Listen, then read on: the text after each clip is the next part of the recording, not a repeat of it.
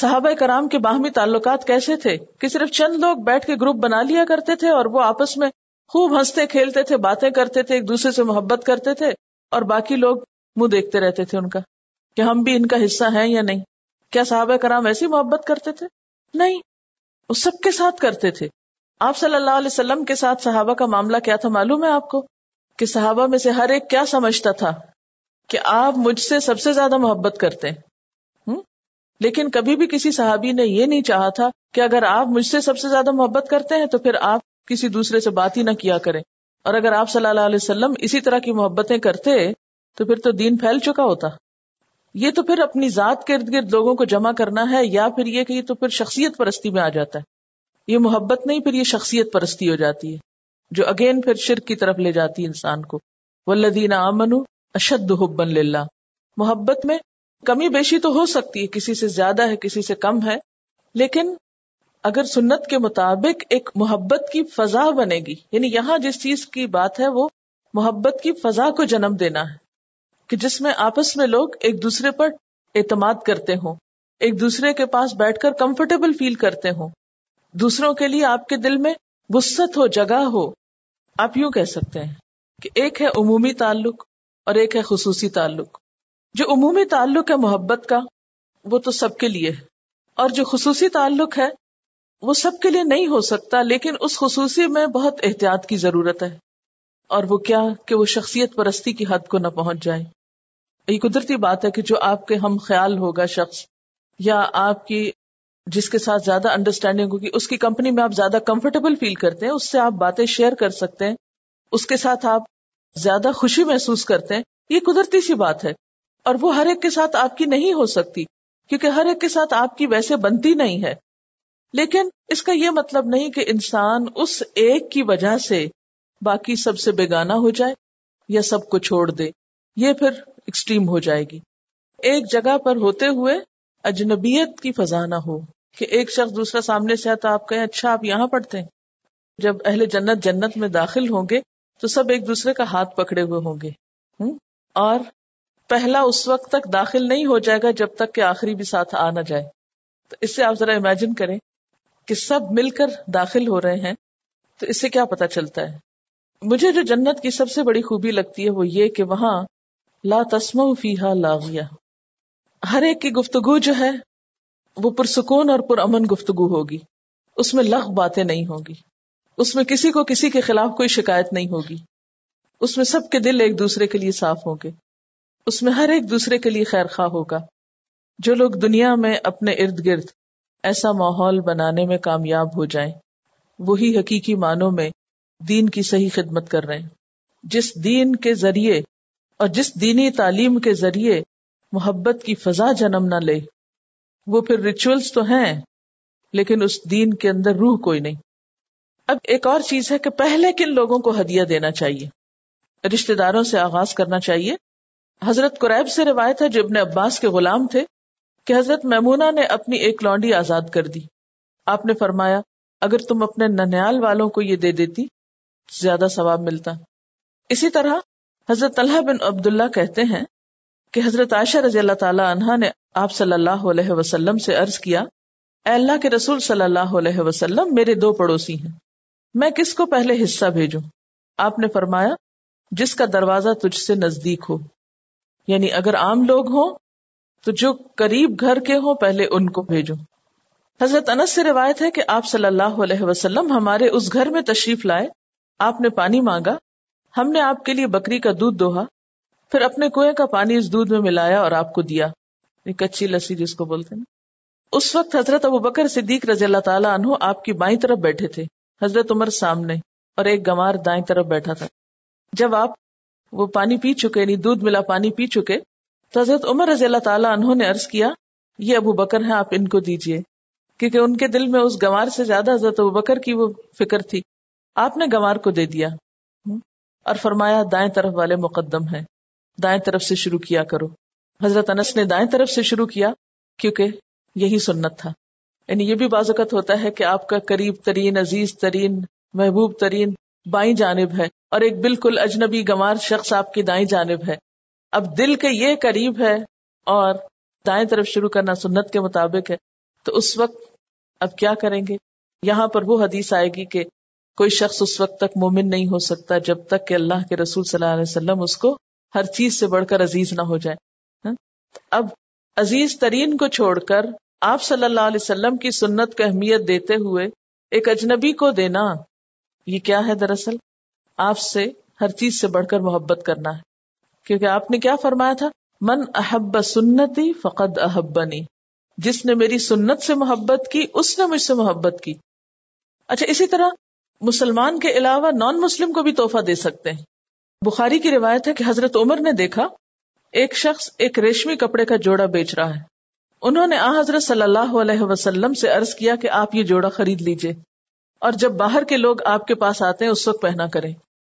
آپ نے فرمایا، یہ تو وہ پہنے گا جو آخرت میں بے نصیب ہے۔ ریشم کا تھا نا؟ پھر ایسا ہوا کہ ویسے ہی کپڑے کے کئی جوڑے آپ کے پاس آئے۔ آپ صلی اللہ علیہ وسلم نے ان میں سے ایک جوڑا حضرت عمر کو بھیجا۔ انہوں نے کہا، اے اللہ کے رسول صلی اللہ علیہ وسلم، میں اس کو کیسے پہنوں؟ آپ نے تو اطارت کے جوڑے میں ایسا ایسا فرمایا۔ آپ نے فرمایا، میں نے یہ جوڑا تجھے اس لیے نہیں دیا۔ کہ تو خود اس کو پہنے۔ تو اس کو بیچ ڈال یا کسی اور کو پہنا۔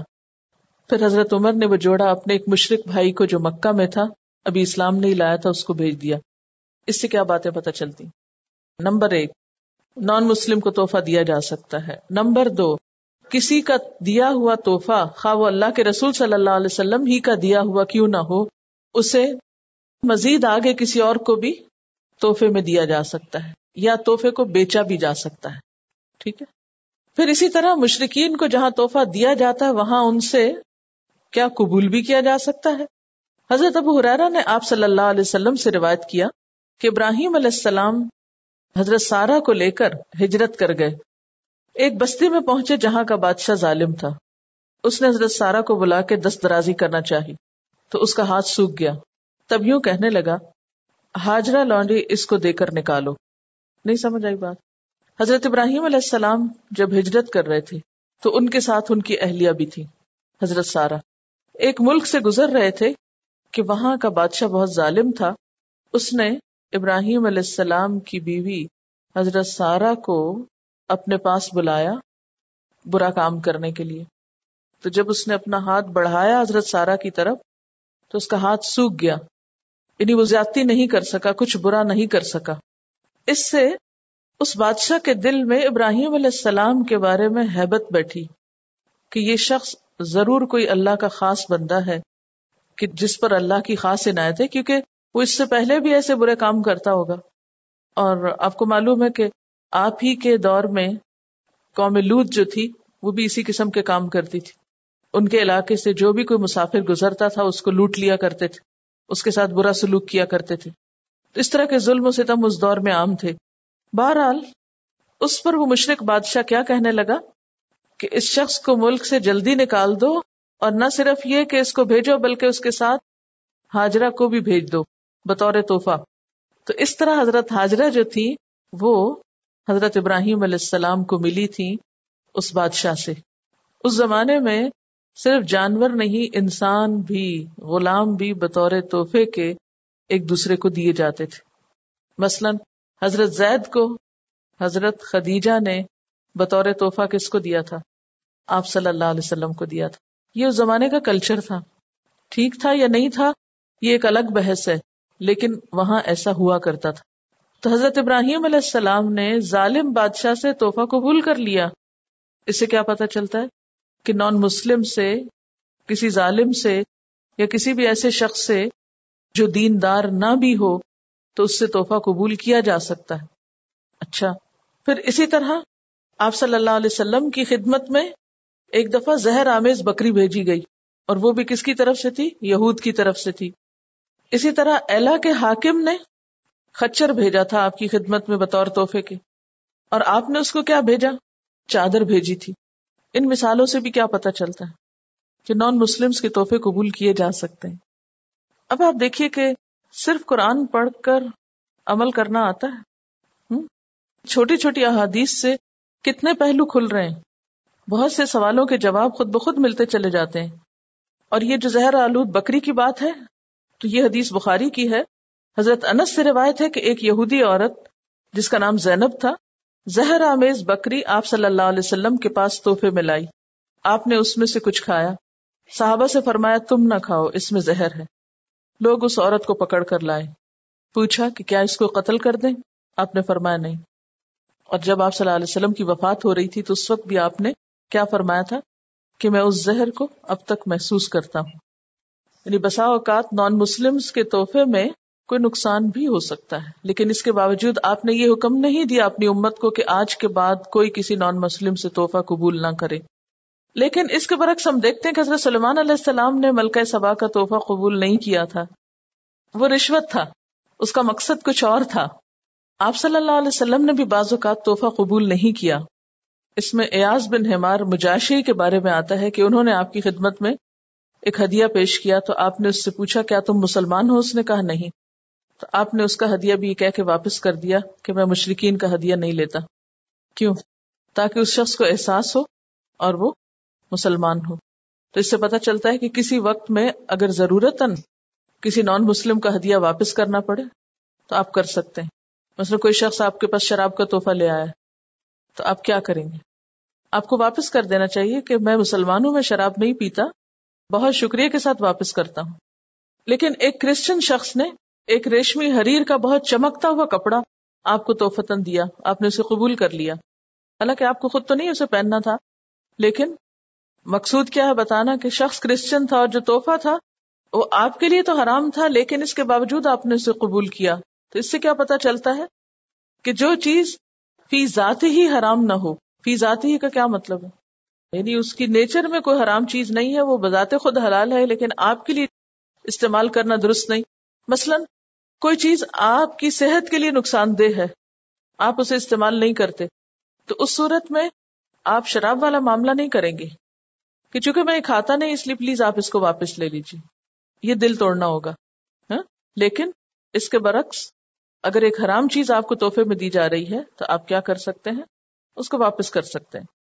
اسی طرح ایک اور روایت میں آتا ہے کہ ابو سفیان نے بحالت شرک آپ کو ایک چمڑا ہدیے میں بھیجا یعنی ایک لیدر کا پیس۔ تو آپ نے اسے قبول کر لیا۔ جبکہ ایک دوسرے شخص کو کہا کہ ہم مشرق کا ہدیہ نہیں قبول کریں گے اور آپ نے ابو سفیان کا ہدیہ قبول کر لیا۔ اس میں کنٹروڈکشن نہیں ہے۔ کیا فرق ہے؟ ابو سفیان سے خاندانی تعلق بھی تھا۔ اور دوسری بات یہ ہے کہ بعض مواقع ایسے ہوتے ہیں کہ جس میں دین کی بہتری کے لیے یا بھلائی کے لیے یا بعض اوقات ڈپلومیٹک ریلیشن شپ کے لیے کچھ چیزوں کا قبول کرنا، لین دین کرنا جو ہے، وہ جائز ہو سکتا ہے۔ اس کی ایک وجہ یہ بھی ہو سکتی ہے کہ جس کے اسلام کی طرف مائل ہونے کی امید ہو، وہاں آپ تحفہ قبول کر سکتے ہیں۔ اور جہاں آپ سمجھتے ہیں کہ کسی نان مسلم کا تحفہ قبول کرنے سے آپ کو بدلے میں اپنے دین کو کوئی نقصان دینا پڑے گا؟ دین بیچنا پڑے گا؟ یا آپ کو کوئی مداحنت اختیار کرنی پڑے گی دین کے کسی معاملے میں؟ تو وہاں قبول نہ کریں۔ اب آخری چیز ہے تحفے کے معاملے میں یعنی کون سا تحفہ قبول نہیں کر سکتے؟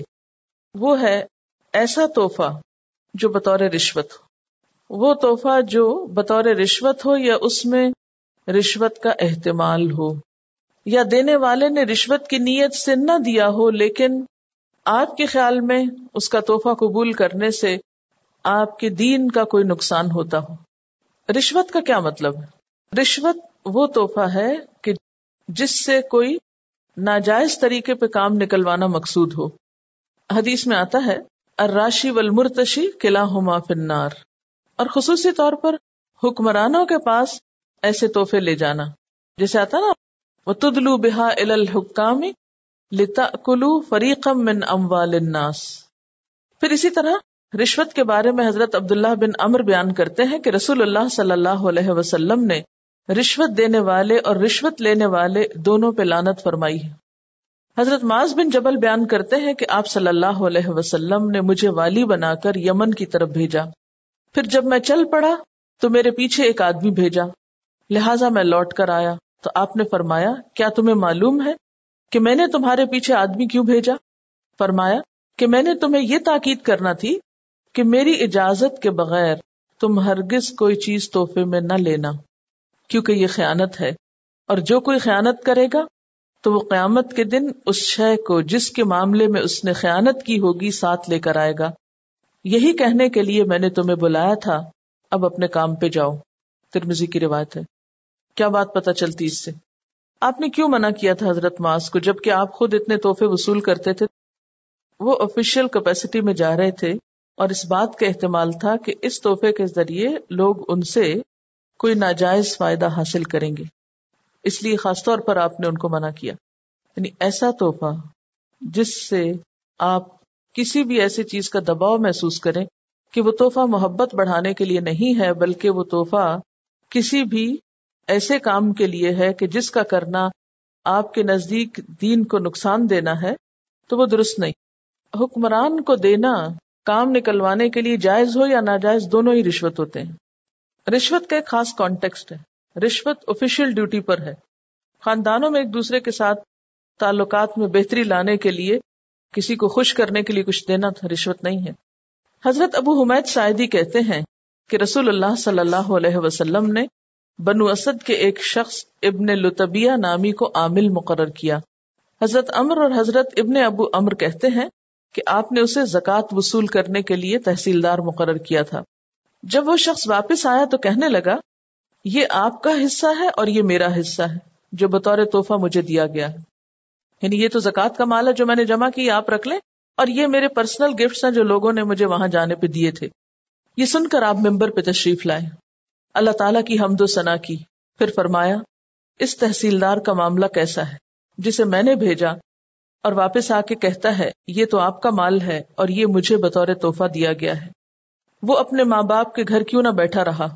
پھر دیکھتا کہ اسے تحفہ ملتا ہے کہ نہیں۔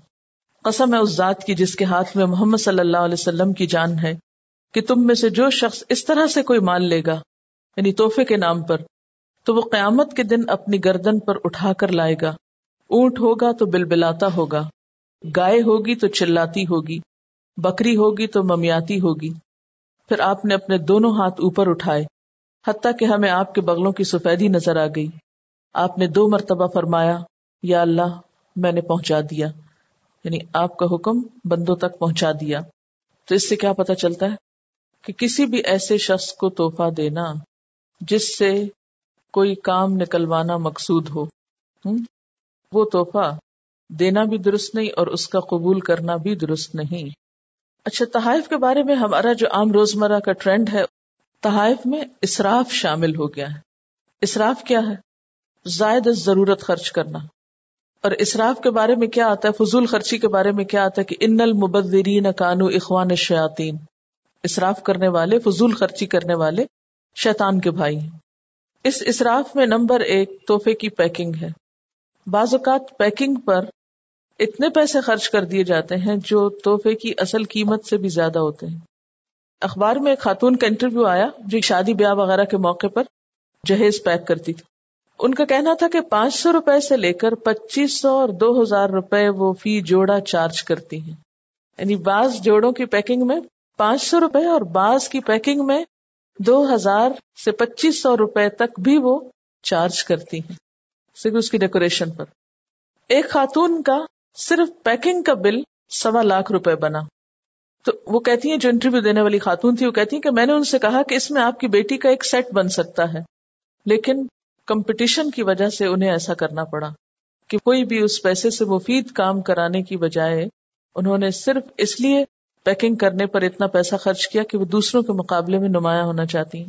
اچھا پھر اس معاملے میں ایک اور بڑی زیادتی ہوتی ہے کہ اگر کسی امیر شخص کو تحفہ دینا ہو، تو بہت زیادہ ڈیکوریشن پہ خرچ کرتے ہیں۔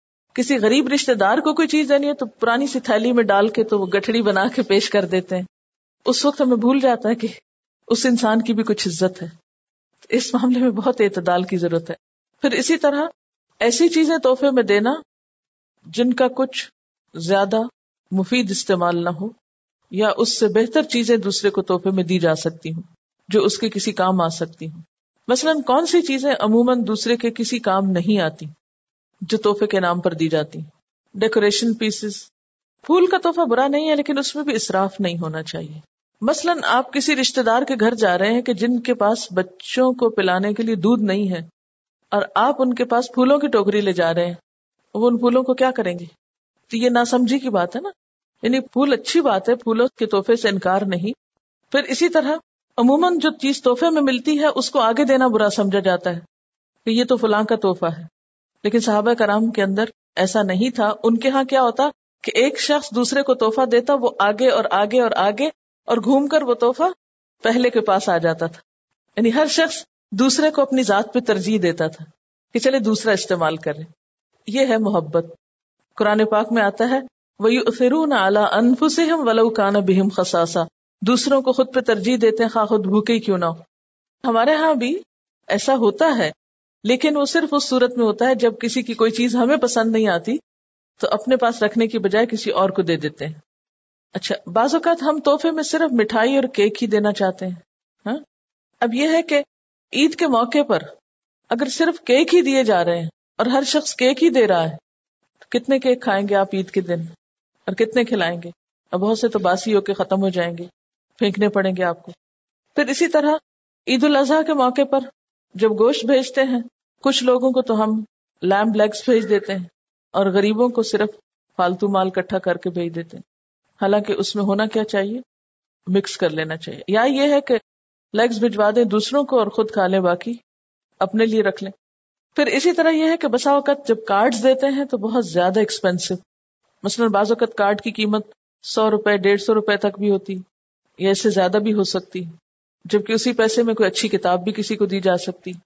پھر اسی طرح حج عمرے سے واپسی پر جو تحفے دیے جاتے ہیں، وہ عموماً ٹوپی تسبی یہ ضروری ہے۔ اب ایک شخص کتنی تسبیاں پڑھ سکتا ہے؟ یعنی کتنا پڑھنے کا ٹائم ہے؟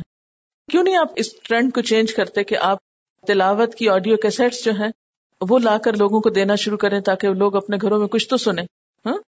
اب یہ ٹرینڈ زور پکڑتا جا رہا ہے کہ شادی پہ یا کسی بھی خاص موقع پر دلہا دلہن کے لیے یا کسی بھی رشتے دار کے لیے جو تحفہ لے کر جاتے ہیں، اس کو کرسٹل کے برتن میں یا شیشے کے برتن میں سجا کے لے جاتے ہیں اور پھر وہ برتن ساتھ ہی چھوڑ دیا جاتا ہے۔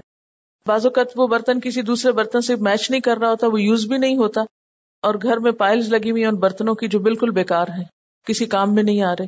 یعنی ایک بیکار کی چیز ساتھ آپ دوسرے کو دے رہے ہیں۔ اچھا اسی طرح بسا اوقات شادی کارڈ دے رہے ہیں تو شادی کارڈ کے ساتھ بھی گفٹ دیا جا رہا ہے۔ اس گفٹ کی سمجھ نہیں آتی کہ اس کا کیا مقصد ہے۔ پھر اور کن کن مواقع پر دیے جاتے ہیں؟ مثلاً بسم اللہ ہے، منگنی ہے، عقیقہ ہے۔ حج عمرے پہ جب کوئی جا رہا ہے یا واپس آیا ہے، پھر اسی طرح عید کے مواقع ہیں، پھر اسی طرح بچے کی پیدائش ہے۔ جب کوئی ملک یا شہر چھوڑ کے جا رہا ہے یا جاب چھوڑ کے جا رہا ہے، یا پہلی تنخواہ ملنے پہ خاندان والوں کے لیے تحفے خریدے جا رہے ہیں اب مزید ماشاء اللہ ویلنٹائنس ڈے بھی شامل ہو گیا۔ نیو ایئر شامل ہو گیا۔ بسنت بسنت پہ کارڈ دیے جا رہے ہیں۔ یہ بسنت کے جوڑے، پیلی چوڑیاں، پیلے کپڑے، پیلا سب کچھ۔ سات کائٹس بھی۔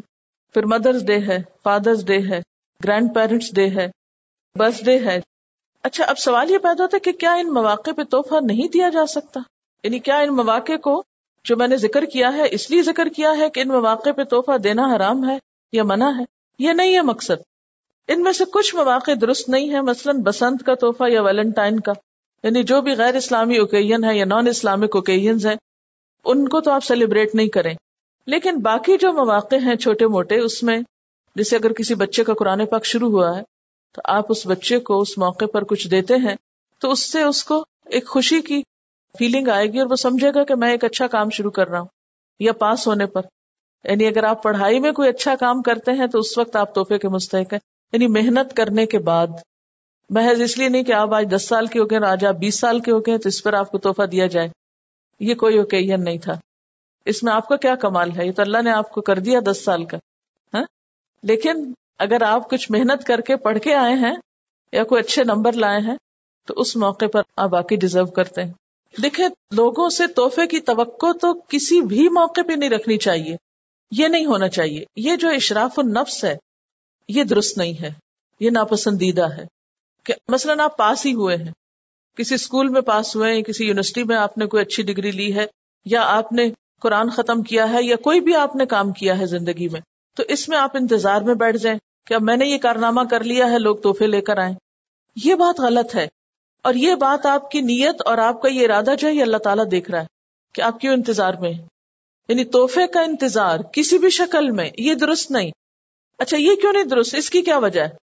یعنی تحفے کی توقع رکھنا، تحفے کا لالچ رکھنا، تحفے کا انتظار کرنا بچوں میں تو ہو سکتا ہے، لیکن اس میں ایک تو خلوص کا انصر نکل جاتا ہے۔ دوسری بات یہ ہے کہ جب ایکسپیکٹیشن زیادہ ہوتی ہے، توقع زیادہ ہوتی ہے اور کوئی پورا نہیں اترتا اس پر، تو آپس میں تعلقات خراب زیادہ ہو جاتے ہیں۔ مثلاً، اگر بیوی انتظار میں ہے کہ آج میری ویڈنگ اینیورسری ہے اور شوہر توحفہ لازمی دے گا اور وہ بھول گیا تو اب کیا ہوگا؟ لڑائی ہوگی موڈ آف ہو جائے گا۔ یا اسی طرح بہن بھائیوں سے جو توقع رکھ لی جاتی کہ آج ہمارا فلاں خاص دن ہے، جو یہ سارے خاص دن عام طور پر ہم نے خود ہی بنائے ہوئے تو اس میں اگر وہ ہمیں یاد نہیں کرتے یا بھول جاتے ہیں تو پھر ہمارا موڈ آف ہو جاتا ہے۔ تو ہم کس طریقے سے ہم دوسروں پر ڈپینڈ کرنے لگتے ہیں؟ ہم ایک طرح سے دوسروں کے غلام ہو جاتے ہیں کہ ہماری خوشیاں اور غم ان کے ہاتھ میں چلے گئے۔ پھر عام طور پر معاشرے میں ٹرینڈز کیا پائے جاتے ہیں؟ کہ سب سے زیادہ عمدہ اور بہترین تحائف ان کو دیے جاتے ہیں جن سے ہمیں کسی قسم کا کوئی فیور لینا ہو، یا وہ ہمارا کوئی کام کرتے ہوں یعنی معاشرے کے اندر۔ عموماً غریب رشتے داروں کو کمتر درجے کی چیزیں دی جاتی ہیں، لیکن وہ رشتے دار جو کسی اچھی پوسٹ پر ہوں یا جن سے مزید بہتر تحفے کی توقع ہو، وہاں زیادہ اچھا دیتے ہیں۔ بیٹیوں کے سسرال میں زیادہ اچھی چیزیں جاتی ہیں، جبکہ بیٹوں کے سسرال میں بہو کے میکے میں جاتا ہی نہیں ہے۔ وہاں سے تو صرف ڈیمانڈ آتی ہیں۔ جب تک دلہن جو ہے وہ اپنے ماں باپ کے گھر میں اتنی شادی نہیں ہوتی تو وہ دلہن کے لیے چیزیں جاتی رہتی ہیں۔ جب وہ آ جاتی ہے تو بس پھر اس کے بعد سلسلہ ختم ہو جاتا ہے۔ پھر وہ لڑکی کے آنے کے بعد اور چیزیں بھی آتی رہنی چاہیے۔ پھر اسی طرح اپنی شادی شدہ بیٹیوں کے گھر تو تحفے بھیجتے ہیں، لیکن بہو کے ہاں عام طور پہ کوئی تحفہ نہیں جاتا۔ یعنی عموماً ہمارے معاشرتی سیٹ اپ میں کیا ہوتا ہے کہ جو کوئی اچھی چیز ہوتی ہے گھر میں، وہ کس کے لیے جا رہی ہے؟ بیٹی کے لیے جا رہی ہے۔ حتیٰ کہ بعض اوقات بہوؤں کے بھی حق مار کے ان سے بھی لے دے کے ان کا حق بھی چھین چنا کے سب بیٹیوں کی طرف جا رہا ہے۔ یہ بات بھی درست نہیں ہے۔ اور اس میں بعض اوقات آپ دیکھیں کہ مثلاً ایک ساس ہے، اگر وہ ایسا کرتی ہے کہ بیٹیوں کی زیادہ طرف داری کرتی ہے اور بہو کو وہ اگنور کرتی ہے، تو اس کا نقصان کس کو ہوگا؟ بیٹی تو اپنے گھر میں ہے۔ وہ تو اب بیٹی ہے، اپنے گھر والی ہے، اس پہ تو کوئی لائبلٹی نہیں ہے اپنے پیرنٹس کی۔ لیکن اس کے برعکس بہو جو آپ کے گھر میں آ چکی ہے، وہ آپ کی بیٹی کی جگہ ہے۔ آپ اسے اگنور کر رہے ہیں جبکہ آپ کے جو فائدے ہیں یا آپ کی جو خیر خواہی ہے، اب اس کے ساتھ وابستہ ہے۔ تو بعض اوقات ہم ناسمجھی میں، نادانی میں ایسے کام کر جاتے ہیں جس کی وجہ سے گھروں میں بہت ناراضگی اور چپکلشیں ہوتی ہیں۔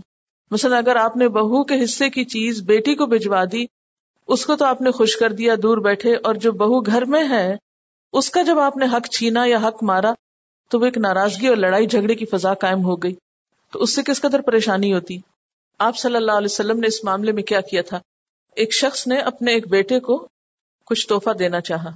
تو ماں نے بیچ میں انٹرفیئر کیا کہ یا تو سارے بچوں کو دو یا پھر آپ صلی اللہ علیہ وسلم سے پوچھو جا کر۔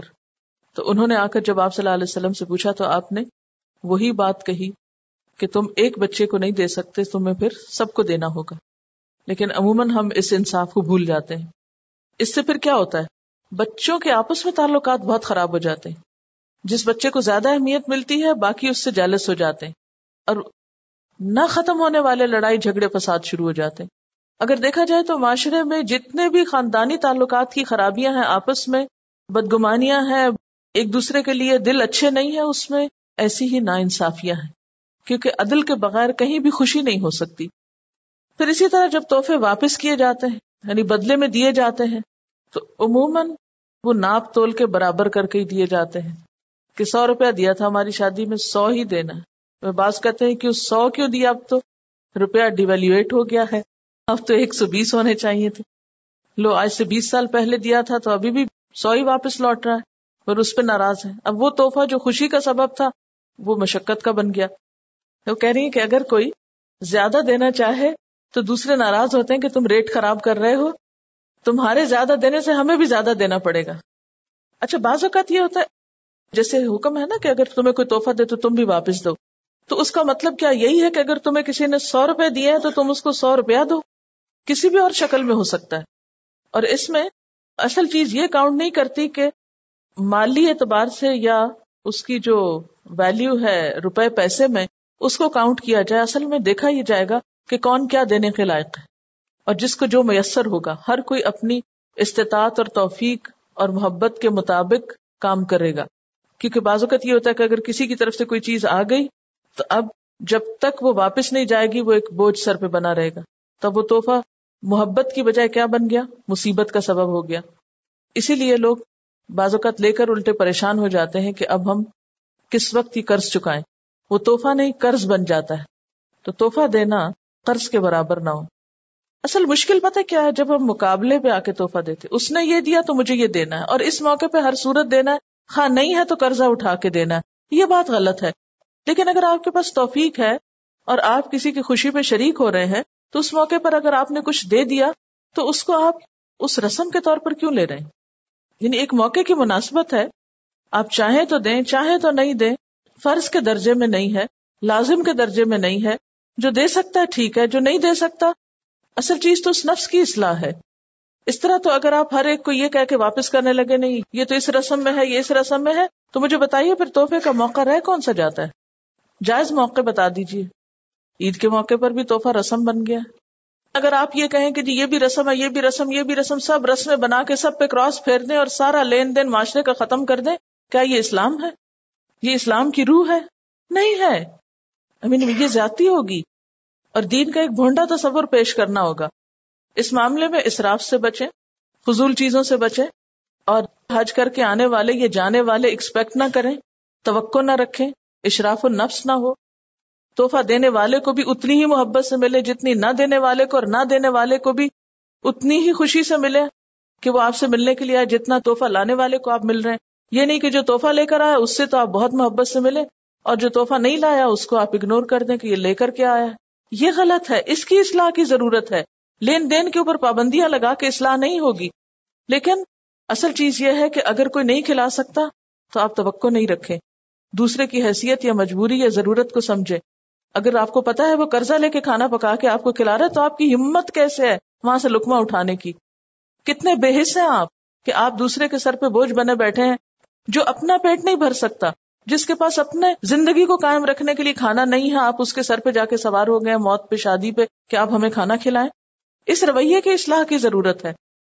تو جب تک لوگوں کی نفس کی اصلاح نہیں ہوگی، ان کے رویوں کی اصلاح نہیں ہوگی، تو محض یہ کہنا کہ یہ اس رسم کا توڑ رہے ہیں، رسمیں ایسے نہیں ٹوٹیں گی۔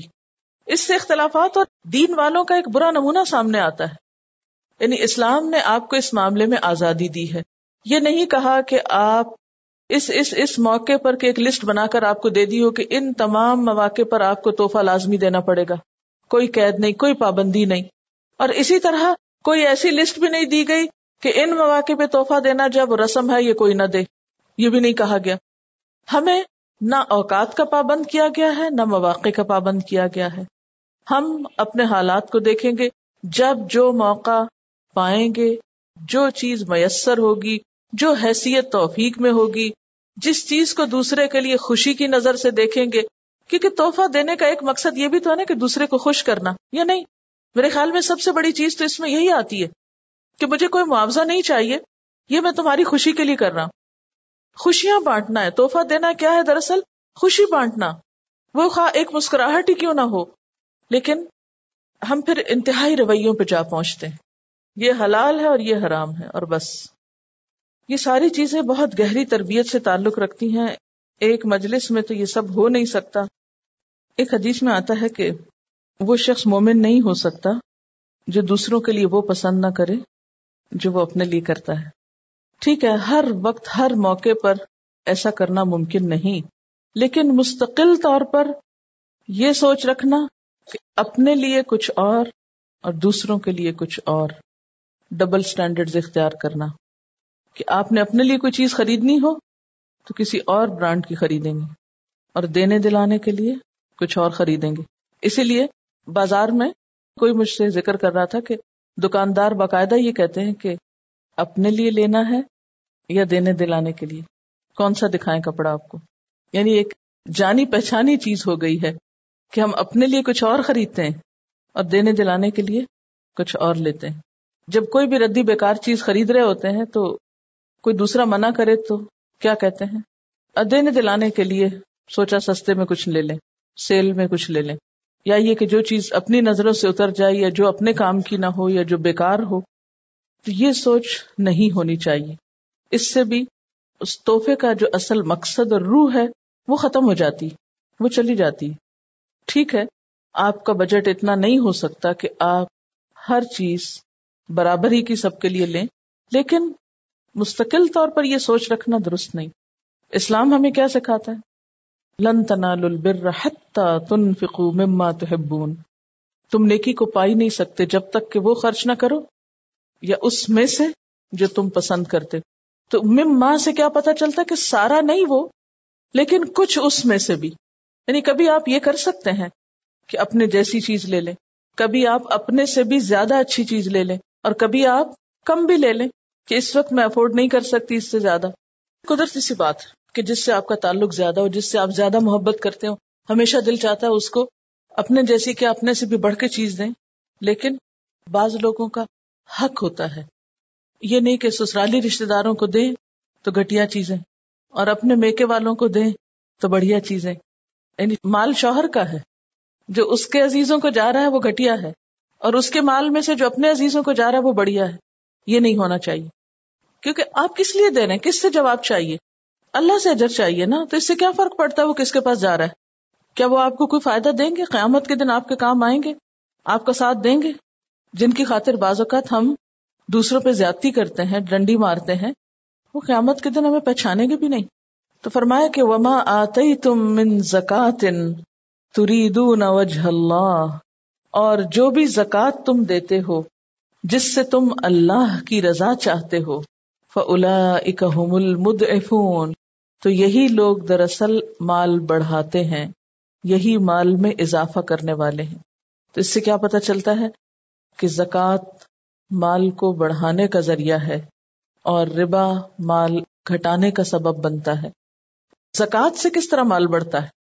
تھوڑی دیر کے لیے آپ سوچیے کہ آپ اپنے مال میں سے جو پیسہ نکال کے کسی اور کو دے دیتے ہیں۔ اس شخص کے پاس جب وہ پیسہ پہنچتا ہے تو وہ کیا کرتا ہے؟ مارکیٹ میں لاتا ہے نا۔ پیسے کی سرکولیشن ہوتی ہے۔ پیسہ ایک جگہ جمع نہیں ہوتا۔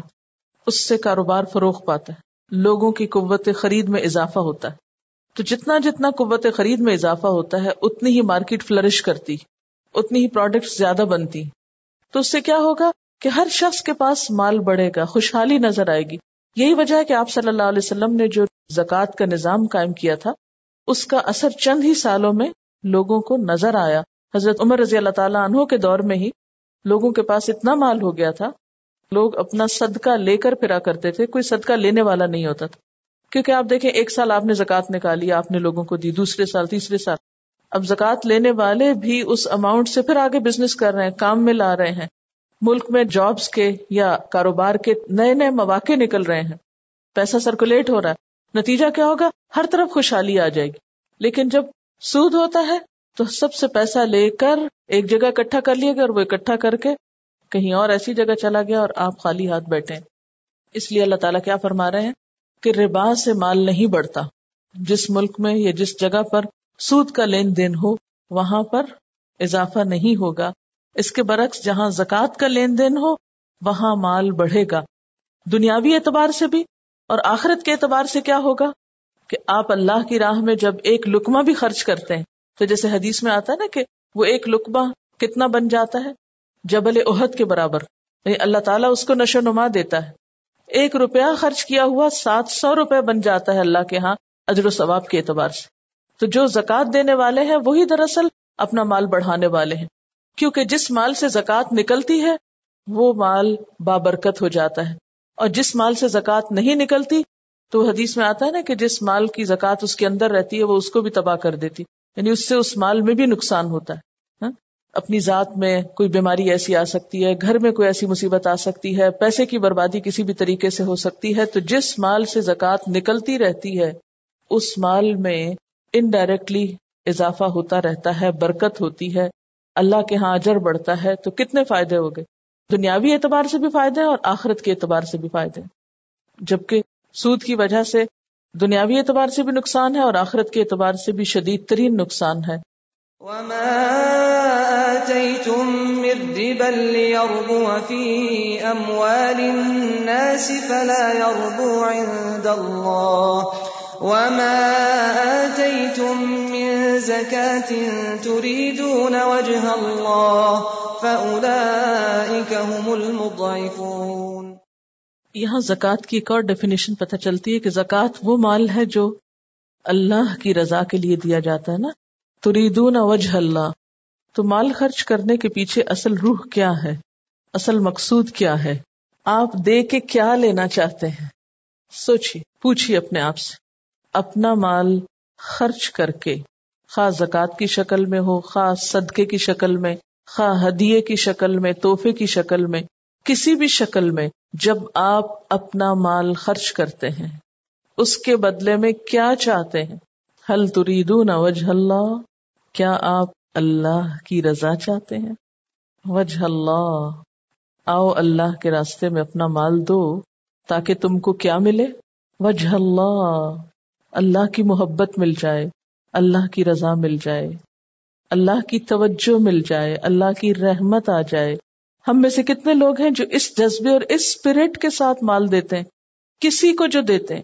خواہ وہ کسی غریب، مسکین، فقیر کو دے رہے ہو خواہ وہ کسی رشتے دار کو دے رہے ہو خواہ وہ کسی اجنبی پہ خرچ کر رہے ہو کیا واقعی ہمارے پیچھے نیت یہی ہوتی ہے؟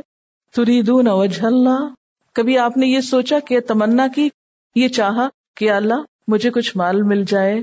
تو میں اس سے آپ کی رضا حاصل کرنے کے آپ کی محبت، آپ کی رحمت پانے کا کوئی کام کر سکوں؟ ایک ہی سوچ سوچتے ہیں، مال مل جائے تو یہ مسئلہ حل ہو جائے، مال پاس آ جائے تو وہ فلاں چیز خرید لوں۔ پر بس، لیکن یہاں، وما آتی تم من زکات ان تریدون وجہ اللہ ایسا دینے والے کبھی کسی پہ احسان نہیں جتا سکتے۔ کبھی دے کے ان سے معاوضے کا سوچ بھی نہیں سکتے۔ کبھی سلا نہیں چاہیں گے۔ کبھی اس کو بڑھانے کا نہیں سوچیں گے۔ کہ تھوڑا دے کے زیادہ نکلوائیں۔ وہ ایسی گھٹیا اور حقیر سوچ نہیں رکھیں گے، کیونکہ وہ تو بہت بڑا سلا چاہتے ہیں، بہت بڑی جزا چاہتے ہیں۔ اور کسی انسان کے بارے میں اگر آپ کو یہ پتا چلے کہ اس نے جو توحفہ مجھے دیا ہے، اس سے یہ کچھ بھی مجھ سے بدلا نہیں چاہتا، تو آپ کے دل میں اس انسان کے لیے کیا جذبات ہوں گے؟ اور اس کے برعکس اگر آپ کو یہ کسی طرح پتا چل جائے کہ دوسرے نے آپ کو توحفہ کس غرض اور کس مقصد اور کس مفاد کے لیے دیا ہے یعنی اس لالچ میں دیا کہ آپ اس کو زیادہ دیں واپس، تو اس تحفے کو لے کے آپ کا حال کیا ہوگا؟ کیا آپ اپنے لیے یہ پسند کریں گے کہ کوئی آپ کو اپنے کسی فائدے کے لیے، اپنے کسی غرض اور مطلب کے لیے تحفہ دے؟ چاہیں گے آپ ایسا تحفہ لینا؟ ہرگز نہیں۔ تو جب آپ دوسروں کو دیتے ہیں، تو اس وقت کیوں چاہتے ہیں؟ اس وقت آپ کے دل میں ایسی بات کیوں آتی ہے؟ اگر آئے تو اپنے آپ کو کوسے اور ملامت کریں کہ مجھے اس لیے نہیں دینا کسی کو کہ اس سے میں کچھ زیادہ نکلواؤں یا کوئی مطلب نکلواؤں یا کوئی غرض پوری کراؤں۔ مجھے تو دینا ہے ایک بہت بڑی چیز کے لیے۔ میرا مطلب تو کچھ اور ہے۔ میرا مقصود تو کچھ اور ہے۔ مجھے تو ان سب چیزوں سے زیادہ بڑی چیز چاہیے۔ اور وہ کیا ہے؟ اللہ پاک میری طرف متوجہ ہو جائے اپنی رحمتوں کے ساتھ۔ اس اسپرٹ کے ساتھ آپ توحفہ دیں۔ یا صدقہ دیں یا زکات دیں اور پھر اس کا اپنی زندگی میں اثر دیکھیں۔ سکون ہی سکون، خوشی ہی خوشی۔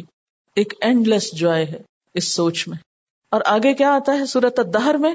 لا نرید منکم جزا ان ولا شکورا۔ ہم نہ تو تم سے کوئی بدلا چاہتے ہیں اور نہ شکریہ چاہتے ہیں۔ یعنی کسی کو دے کر اس بات کا بھی انتظار نہ کریں کہ کوئی اس کو اکنالج کرے۔ نیکی کر، سمندر میں ڈال۔ دریا تو اپنے ملک میں بہتا نا، ہو سکتا ہے ادھر سے ادھر کہیں نکل آئے۔ تو سمندر کی لہریں تو پتہ نہیں کہاں لے جائیں چیز کو۔ یعنی یہ جو لین دین ہے، یہ تو معاشرے کا ایک حصہ ہے۔ آپ اس سے نکل نہیں سکتے اور نہ ہی اسلام یہ کہتا ہے کہ آپ اس سے نکل جاؤ۔ جس چیز کی اصلاح چاہتا ہے اسلام، وہ اسپرٹ ہے کہ جس کو آپ تبدیل کر لیں تو وہی لین دین، واقعی خوشیوں کا لین دین ہو جائے۔ آپ کو پتا ہے وہ حدیث کے جس میں آتا ہے کہ جو اللہ سے نہیں مانگتا، اللہ تعالیٰ اس سے ناراض ہوتے ہیں۔ ملم یس اللہ یغضب علیہ اللہ سے مانگنا تو مزید اللہ کی محبت کو جنم دیتا ہے، لیکن بندوں سے مانگنا اور بندوں سے توقع رکھنا یہ اللہ کو پسند نہیں۔ دیکھے نا، یہ بھی تو اللہ کی محبت اور ہمدردی ہے ہمارے لیے کہ ان سے مت مانگو جو دے نہیں سکتے۔ ان سے مت توقع رکھو کہ جن سے توقع رکھ کے ٹوٹ جائے گی اور تم ہی پریشان ہوگے۔ اس ہستی سے لو سب کچھ جو دے بھی سکتی ہے۔ ان وے اللہ تعالیٰ ہمیں سب کی غلامی اور سب کی محتاجی سے نکال لیتے ہیں۔ کیوں توقع رکھتے ہو؟ تم نے اسے دیا، کچھ نہیں ملا تمہیں واپس؟ بالکل ناراض نہ ہو، غمگین نہ ہو، دکھ نہ کرو۔ میں جو ہوں دینے والا، میری خاطر دو، میں بدلا دوں گا۔ اس سے کیوں توقع رکھتے ہو؟ وہ تو محتاج ہے بےچارا وہ تو خود ضرورت مند ہے، وہ تو بھولنے والا ہے، وہ تو نہ قدرا ہے، وہ تو نہ شکرا ہے، وہ تو میرا شکر ادا نہیں کرتا، تمہارا کہاں سے کرے گا؟ تو جب انسان اپنی ساری توقعات اللہ تعالیٰ سے لگا لیتا ہے، تو وہ خوشی دل میں سما جاتی ہے کہ انسان بندوں سے بے نیاز ہو جاتا ہے پھر۔ اور آپ جتنا جتنا انسانوں سے توقع رکھتے چلے جاتے ہیں، اتنا ہی آپ غموں میں بندھتے چلے جاتے ہیں۔ واخر دعوانا الحمد للہ رب العالمین۔ سبحانک اللہم و بحمدک نشہد اللہ الہ الا انت، نستغفرک و نتوب الیک۔ السلام علیکم و رحمت اللہ وبرکاتہ۔